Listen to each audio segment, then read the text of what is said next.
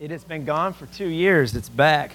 So, if my preaching today seems extra anointed of the Holy Spirit, may just be the freedom of my hands now I can move. Being Italian, I like to use my hands. So now I get to use my hands. So, Elliot, thank you for making it happen, man.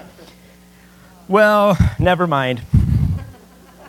Um, man, great to, great to be with you guys. So, I'm going to be wrapping up our um, Advent sermon series. Uh, as you guys are aware, we had three messages and we tried to tie them into the themes of Christmas. Um, Brooke, who is, uh, I think, in Kids Church, did a fantastic job um, talking about peace and what peace with God is, and followed up by Elliot, who always does a great job teaching about joy. And um, not specifically just about joy, you do a good job teaching about anything. But, but joy was, but he taught on joy um, last week. And so, and uh, today, uh, my uh, sermon topic is hope. Uh, we're going to talk about hope. Now, you're going to have to stick with me because the first half of my sermon, you might be wondering, where, what, what is this? I thought it was supposed to be about hope. We'll get there. But as I was preparing and praying for the last several days, I felt like the Lord really put um, a passage on my heart and some insight into this passage, and I'm super excited to share it with you. I think it's in, very appropriate for Advent, but, um, but the hope part will be coming. You just got to stick with me. So, um, you know, Advent, which we're in, Lent, other special times that have been given to the church, they're not given to simply increase doctrinal head knowledge. So we don't enter into these seasons and exit these seasons just to um, believe that we have now the correct doctrine in our head. That is certainly important, but the seasons that have been given to us are given to transform our lives right? So I came up with a little formula because you guys love mathematical formulas.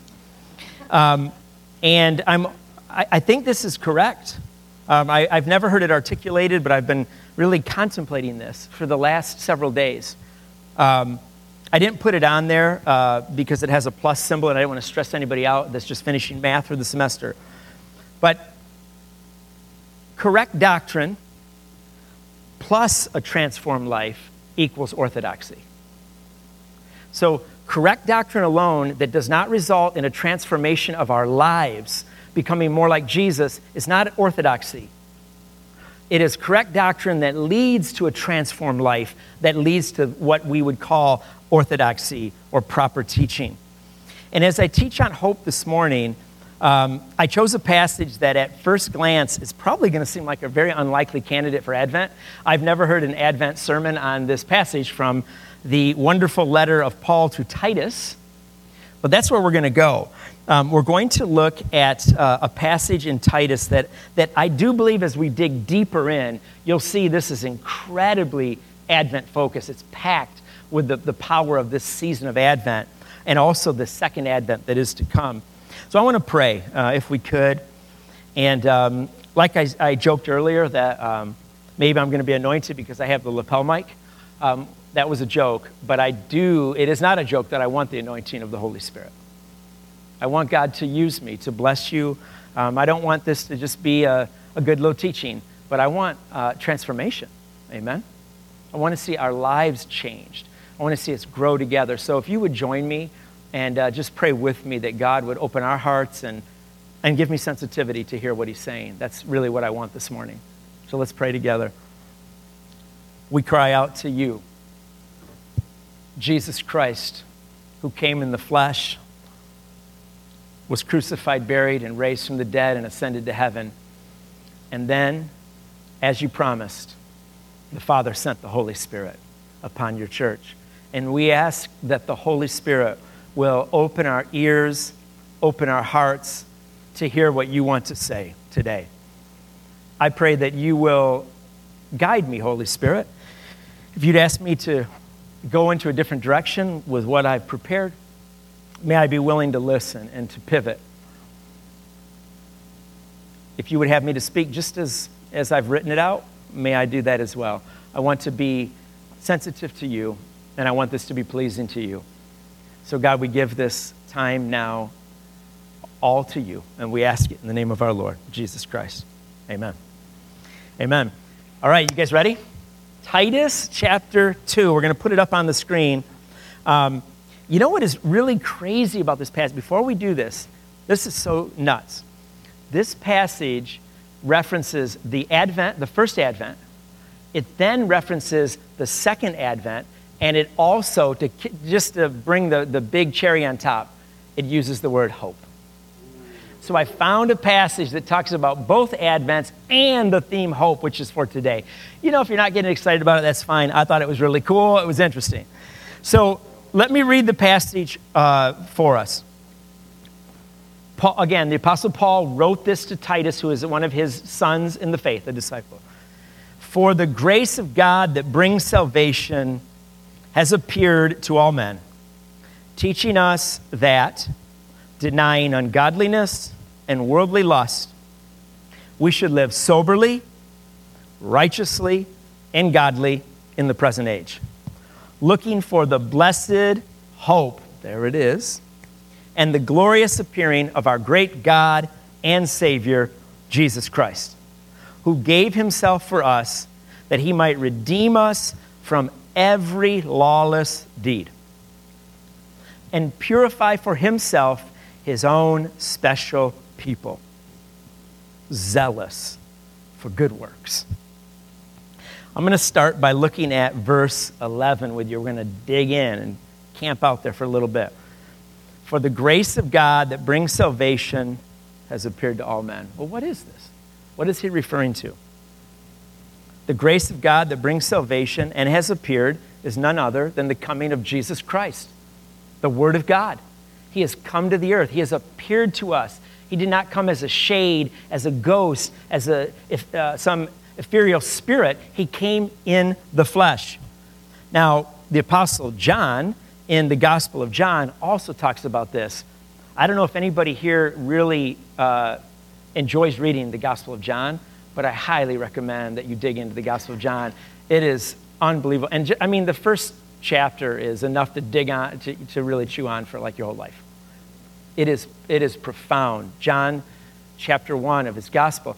And he also gives a little different light here. He looks at this in a different light, and I want to talk about that with you as well. And I'll just read this. We don't have a scripture on the screen, but just listen to John 1, verses 1 through 4 and verse 14. In the beginning was the Word, and the Word was with God, and the Word was God. The word there, logos or logos, is referring to Jesus Christ, the second person of the Trinity. In the beginning was the Word, the Word was with God, and the Word was God. He was in the beginning with God. All things were made through him, and without him was not anything made that was made. In him was the life, and the life was the light of men. The light shines in the darkness, and the darkness has not overcome it. Verse 14. Listen to this. And the Word became flesh. Oh, man, if you just think about it and just think about what, we, what he is saying. The Word, the eternal Word, the Logos, the second person of the Trinity, him who created all things, and through him all things were created. He became flesh. And he dwelt among us, John says. And then I love this, John says, and we have seen his glory. The glory is of the only Son of the Father, full of grace and truth. And when he says he saw him, he means literally he saw him. This is John. Remember, John is the one that touched him, that walked with him, that laid his head upon the chest of the incarnate Word of God at the Last Supper. That Word, the invisible, eternal Word, became flesh, entered into our world. Let me, of course, we're going to have to have a, a picture of the nativity of our Lord. Let's put up the next picture. Um, so, this is, of course, an icon of the nativity of our Lord. And, and just as you see it, to think that that baby that entered into the world is the eternal word that became flesh, that became a child. And, um, and that word, and you guys know the rest of the story, who, who grew up and was crucified for our sins. And when we hear about his story and why he came, and if I asked you, why did Jesus come to earth? I think most people, most Christians that know the story would say what? Why did he come here? Maybe someone could just shout it out. Why did Jesus come? To die for our sins. Um, whenever I ask a question, I can always count on Andrew to answer it. Thank you. You could have a- answered in Latin too, but you chose English or Bugandan. But thank you. And, and you're right. Most people, and, and that is correct, he did come. Um, and we tend to focus on the legal justification that Christ brought to us. He legally set us free, He justified us from sin. And that is correct. And Christ's advent has saved us from hell. That is purely correct doctrine. But it's not complete. This Christ child in this picture that you are looking at, the very Word of God, he did not become flesh to simply save me from the legal penalty of sin. He became flesh to transform me from a sinner to a saint. He didn't come just so that I could escape the punishment of hell. He came so that I would become what I've always been meant to be a saint, not a sinner. And when we look at, and, and, and this is not just something I'm guessing, it's in the passage, and we could go back to that passage if we could. This is packed right into the passage in Titus because let's move on to verse 12. Look what it says. Jesus came into the world, the grace of God appeared. Why? To teach us that denying ungodliness and worldly lust, we should live soberly, righteously, and godly in this present age. The advent of Christ that we are celebrating right now has taught us that we can now deny our ungodliness, our lust, and we can become transformed into the very image of Jesus Christ. I thought about how to um, give an illustration of, of what God's been doing in me and in my wife over the past many years of our uh, dating and marriage. And so I'm going to show you a picture here. And if we could put the next slide up. All right, so now this picture on your right is uh, pure joy. Th- this is like Eliot's sermon in human form because that is my wife and I with our little grandbaby girl. Oh man, and she's the cutest thing ever. Man, she's already different. That was when she was about a month old. Now she's three months, and we were just with her on Friday, and it was glorious. And um, and Tammy and I, we are so enjoying the season of life of being uh, grandparents, and we're looking forward to many, many more grandparents. Or, I'm sorry, many, many more grandchildren. I mean, yeah, I guess I do want many more grandparents. I want you all to be grandparents. And Jonathan said, Hallelujah! It is amazing. Uh, it is so amazing to be a grandpa, and I love it. But, and then, of course, this picture on my left is really comical, but that is us uh, dating or engaged. I don't remember what stage of life it was. I mean, I know it was, we weren't married yet. It was about 1993. I'm on the, uh, sitting on the porch of the Michigan House at 1033 Michigan Avenue. It's right off of East U. House still looks the same, nasty as ever. I lived there with like seven guys and a bunch of fruit flies. And it was disgusting. But we were dating and filled with excitement and um, uh, just joy and, and, and, and, excitement for what God had for, for our future. Um, but what I, the reason I have put a, uh, juxtapose these two different seasons of our life is because we would not be at this season with the joy that we have um, if we wouldn't have practiced um, self discipline, saying no to ungodliness, and the mortification of the flesh as young people before we were married.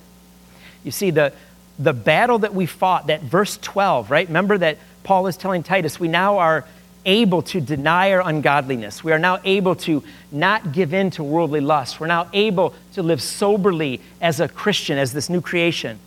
That was, in a large part, worked out for Tammy and I in our dating relationship.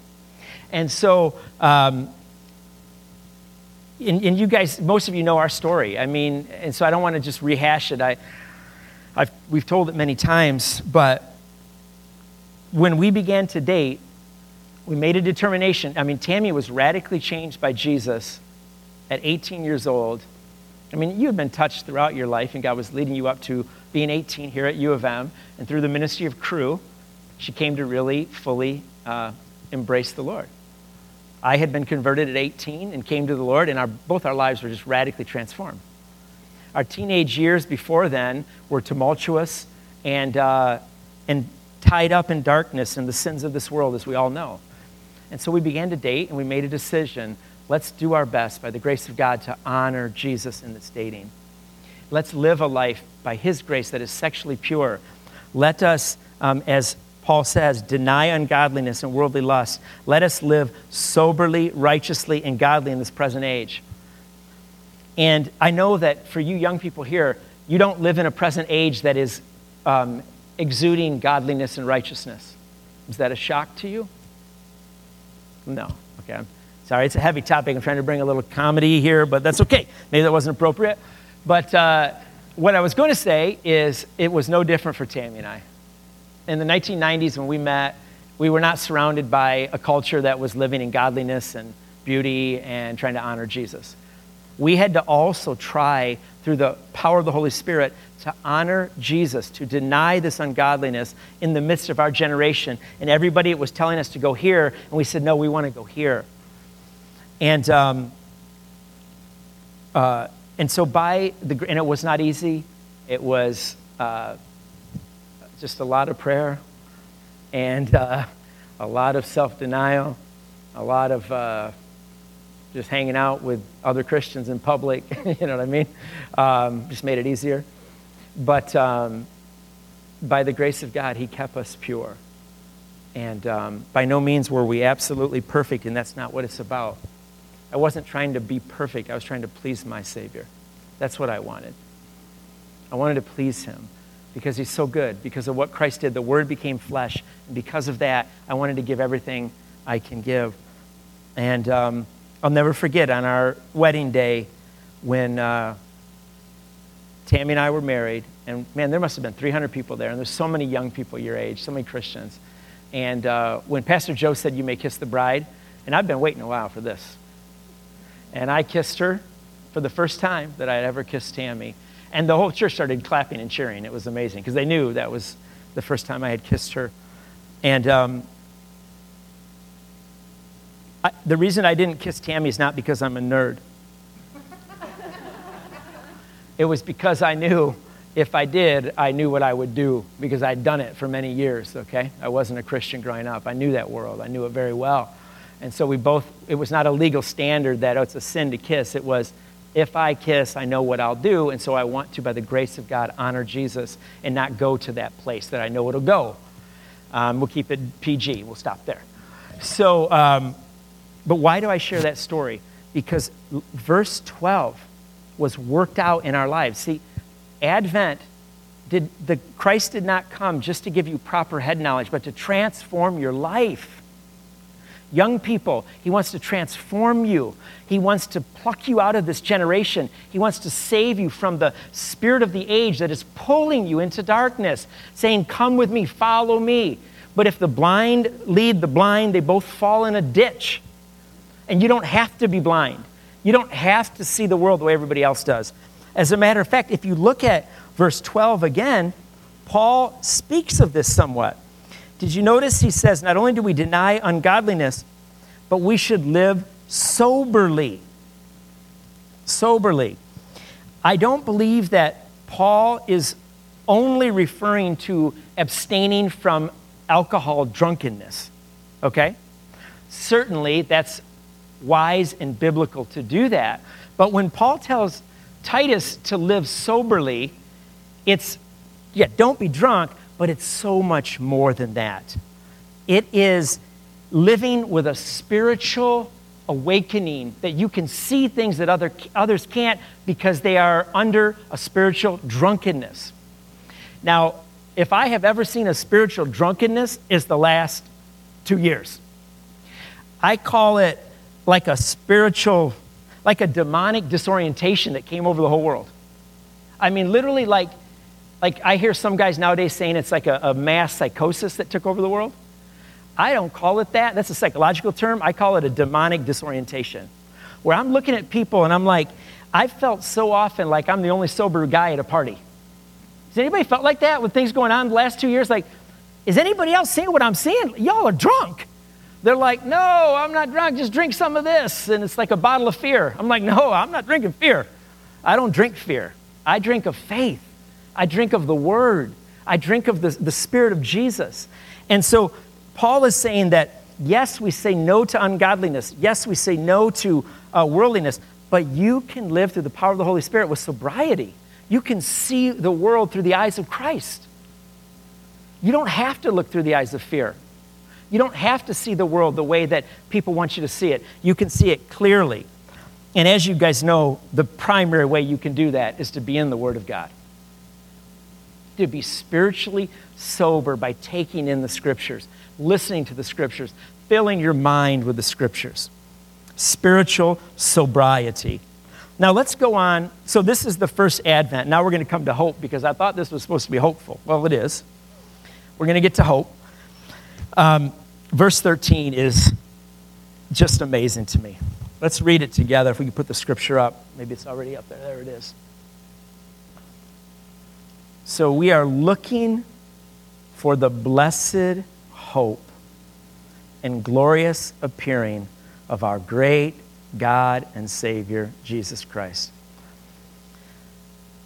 In the first advent, our Lord came in a lowly manger. He came in humility and frailty to save us from our sins. The word advent simply means arrival, but we have a second advent that's coming. And this is what Paul is telling Titus right here.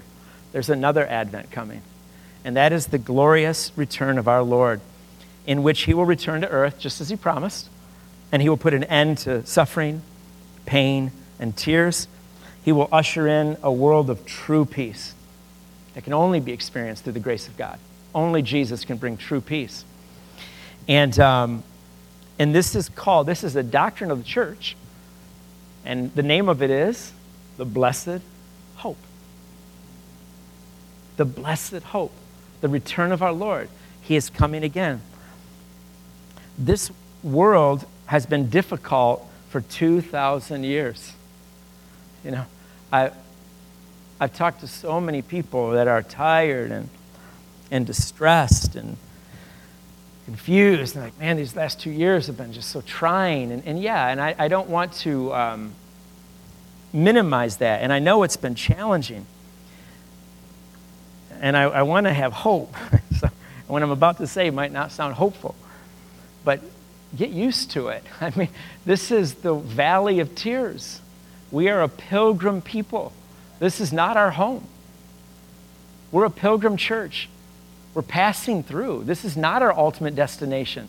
This is not where, this is not all I have.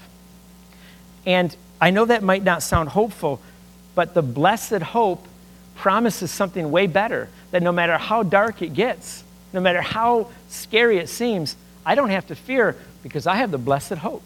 Jesus is coming back. He's coming back. Is he coming tonight? I don't know. Sometimes, you know, I've wanted him to come back uh, a lot lately. So, uh, but now that I have a granddaughter, I'm like, yeah, uh, this is maybe not yet.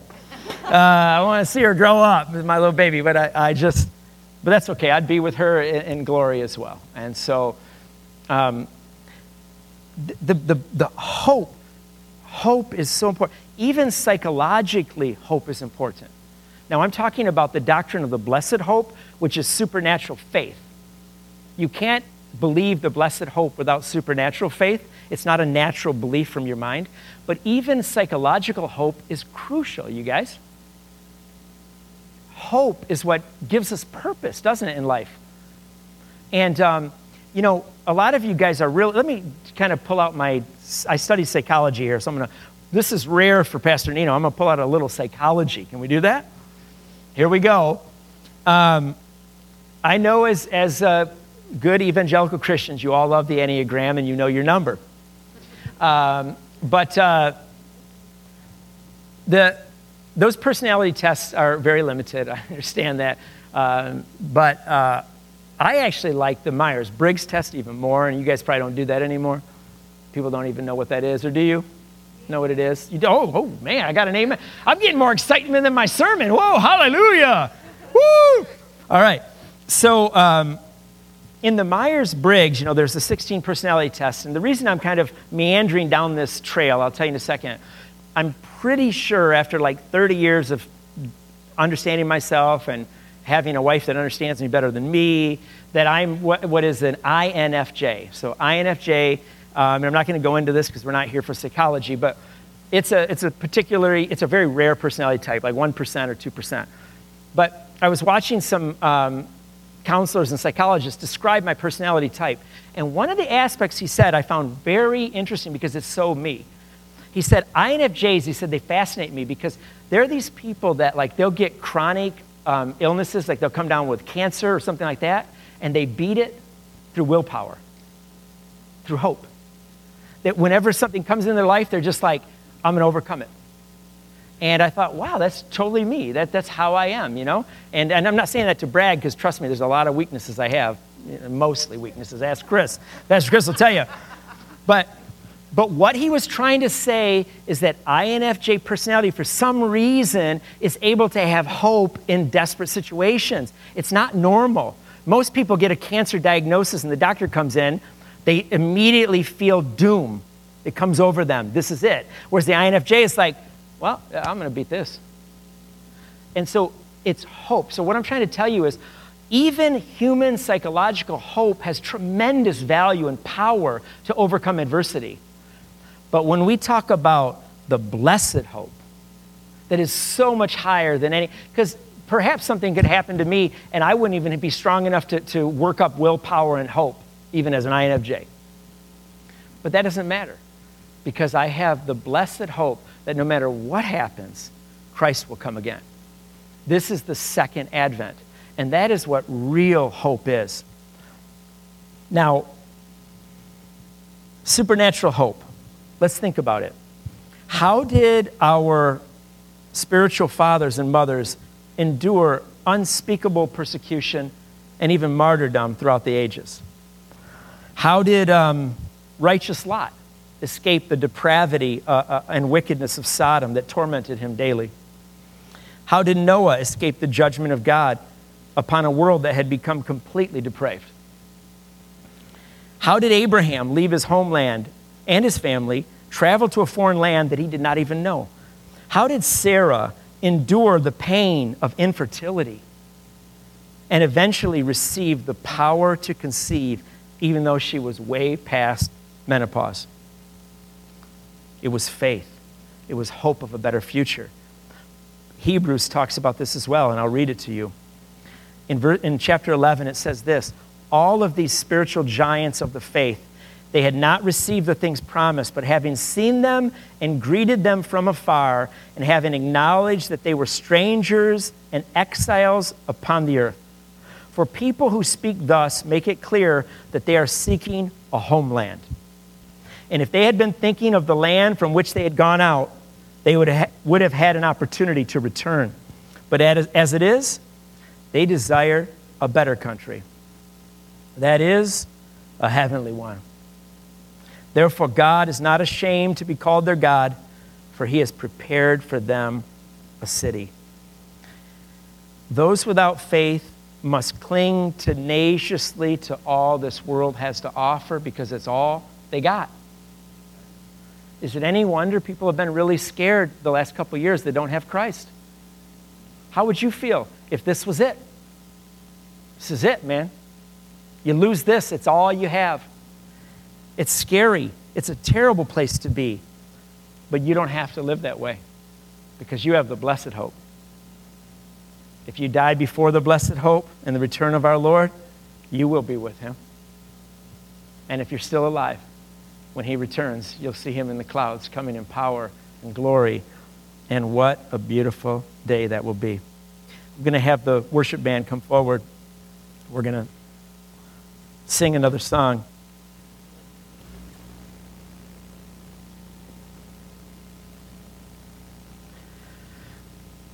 And I, I pray that um, this Advent and as we prepare for Christmas, that. Uh, you'll be able to really focus on both the first and the second advent of our Lord, filling you with hope. and, and joy and peace. Amen. Can we stand together? You guys have a great Christmas. Love you. And uh, we'll go out with a song.